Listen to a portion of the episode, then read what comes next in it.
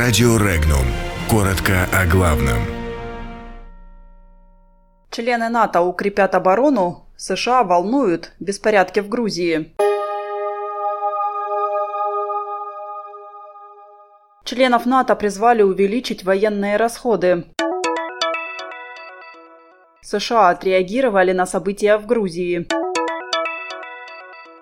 Болгария назвала срок достройки участка турецкого потока. Авиакатастрофа в Бурятии. Есть погибшие. В одном из городов Татарии критический дефицит воды.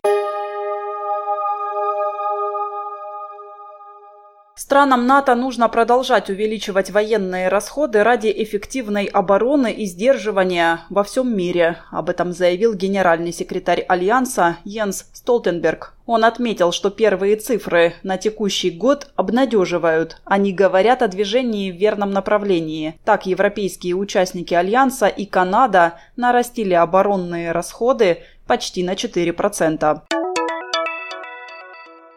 Посольство США в Грузии откликнулось на события, развивающиеся в Тбилиси после акции протеста 20 июня специальным заявлением. В нем грузинские власти призывают к уравновешенности и диалогу. В заявлении подчеркивается, что диалог со всеми политическими партиями очень важен для усиления грузинской демократии.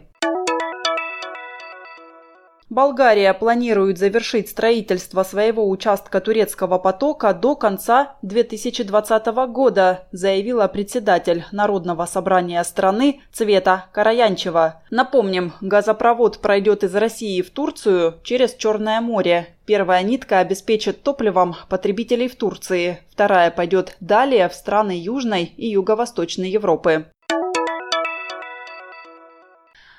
Глава Бурятии Алексей Цыденов держит на контроле ситуацию с авиапроисшествием в аэропорту Нижнеангарска, где совершил аварийную посадку пассажирский самолет. В результате авиаинцидента погибли двое пилотов, пассажиры живы. Спасены более 40 человек, в том числе ребенок. Семеро получили ранения.